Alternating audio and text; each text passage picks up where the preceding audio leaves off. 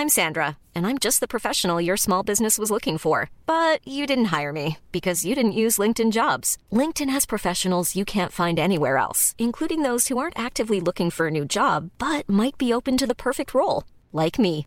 In a given month, over 70% of LinkedIn users don't visit other leading job sites. So if you're not looking on LinkedIn, you'll miss out on great candidates like Sandra. Start hiring professionals like a professional. Post your free job on linkedin.com/people today.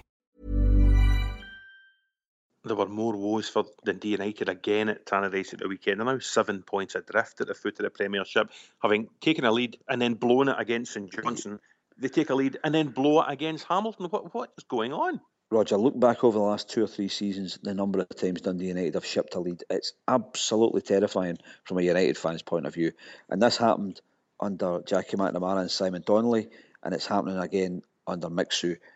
And, and there comes a time when you've got to look at players and say, why do these players keep making the same mistakes?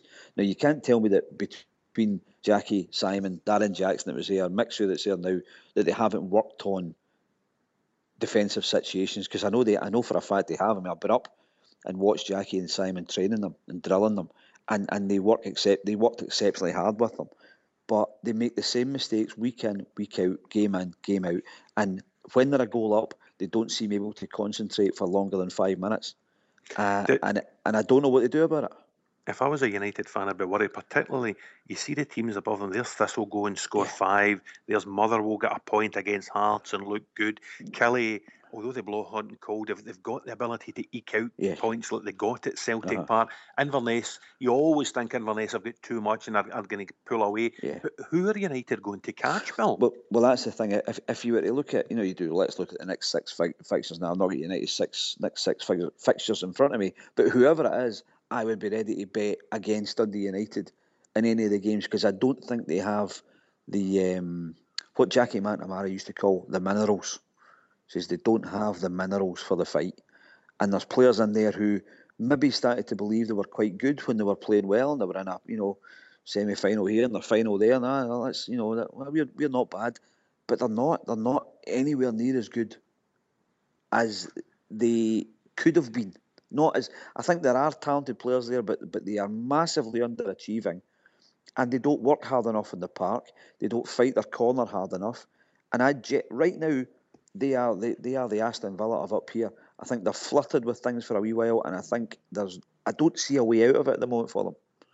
Anytime Hamilton get a result like this, we always seem to focus on the problems at the other team, but you, you can't take anything away from Hamilton. They're, No. sitting fifth in the table, and Martin Canning's managed to integrate yet more young players, the likes of Greg Docherty, Jamie Sendles White at the back, and, and they look as strong as they've ever done. You know, it's the same as this time last. You know, when Alex Neil brought them up last season before he went off to, to Norwich, and at one point they're sitting up, you know, top of the league. They won at Parkhead. They end up settling in round about kind of halfway, and and by November time you're saying, well, Hamilton won't get relegated, and you're saying it again this year. You're saying that's that's good. They'll get a third season, and that's especially impressive for Martin Canning because he had such a hard time after Alex left. You know, it, it was it was almost as if he had kind of got the job by default, and it, and it, and he was it was a kind of a gesture towards him, and and it wasn't going to work. But it, he really has dug in, and he and he's got.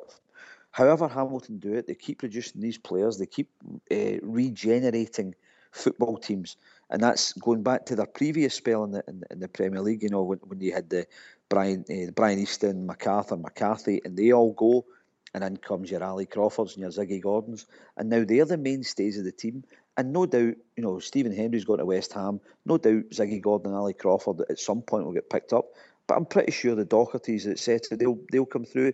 They're just such a lovely, steady club with a very steady board behind them. And there's, a, there's so much to be said for that kind of stability that a manager gets behind them uh, that, that very few clubs seem to have. Mom deserves the best, and there's no better place to shop for Mother's Day than Whole Foods Market. They're your destination for unbeatable savings, from premium gifts to show-stopping flowers and irresistible desserts. Start by saving 33% with Prime on all body care and candles. Then get a 15-stem bunch of tulips for just $9.99 each with Prime. Round out Mom's menu with festive rosé, irresistible berry chantilly cake, and more special treats. Come celebrate Mother's Day at Whole Foods Market.